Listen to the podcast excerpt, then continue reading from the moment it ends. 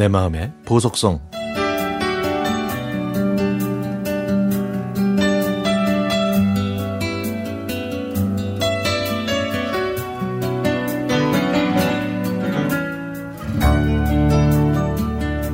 제가 고등학교에 입학했을 때 두발과 교복 자율화가 시행돼서 저는 사복을 입고 고등학교에 다녔습니다. 입고 싶은 옷을 입고 학교에 간다는 건 참 좋았지만 한편으로는 내일은 또 뭘 입고 가나 하는 고민도 됐죠. 집안 형편이 괜찮은 친구들은 유명 상표의 운동화를 신는 게 유행이라 저도 엄마를 졸라서 빨간색의 메이커 운동화를 사고야 말았습니다. 떨어지는 나뭇잎만 봐도 까르르 웃는다는 여고 시절. 어느 날부터 저와 제 단짝 친구는 종례가 끝나기 무섭게 매일매일 향하는 곳이 생겼습니다. 학교에서 30분 정도 떨어진 하모니라는 음악다방이었죠.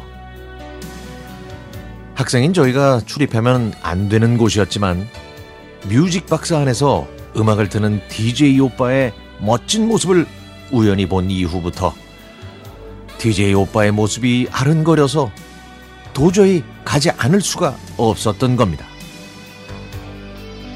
그 DJ 오빠는 드라마에서 나오는 장발머리도 아니었고 빨간 스카프를 몸에 두르지도 목에 두르지도 않았으며 느끼하고 촌스러운 말투도 쓰지 않았죠. 헤어스타일도 단정했고 옷도 대학생 오빠처럼 깔끔하게 입었습니다. 특히 샤프한 얼굴에 선한 눈매가 제 마음을 사로잡았죠. 저희가 가면 DJ 오빠는 어서 오라고 웃으면서 반겨줬는데요. 그러면 저희는 가끔 커피 한 잔과 신청곡을 내밀었고 DJ 오빠는 그 커피를 마시면서 제 신청곡을 틀어줬습니다. 아, 저는 정말 그 시간이 행복했습니다.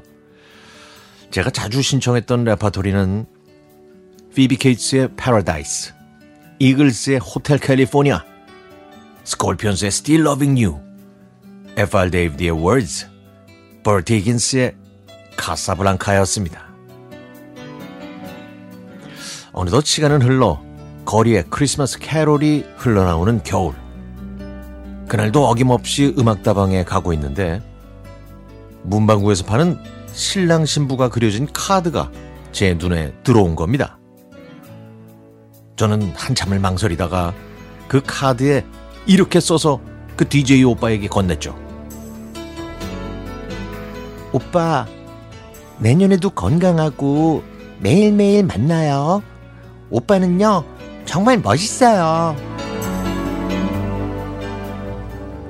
그 카드를 본 오빠는 아무런 멘트 없이 제 신청곡만 틀어줬고 저는 얼굴이 화끈거리고 창피해서 신청곡이 다 끝나기도 전에 그곳을 도망치듯 빠져나왔습니다.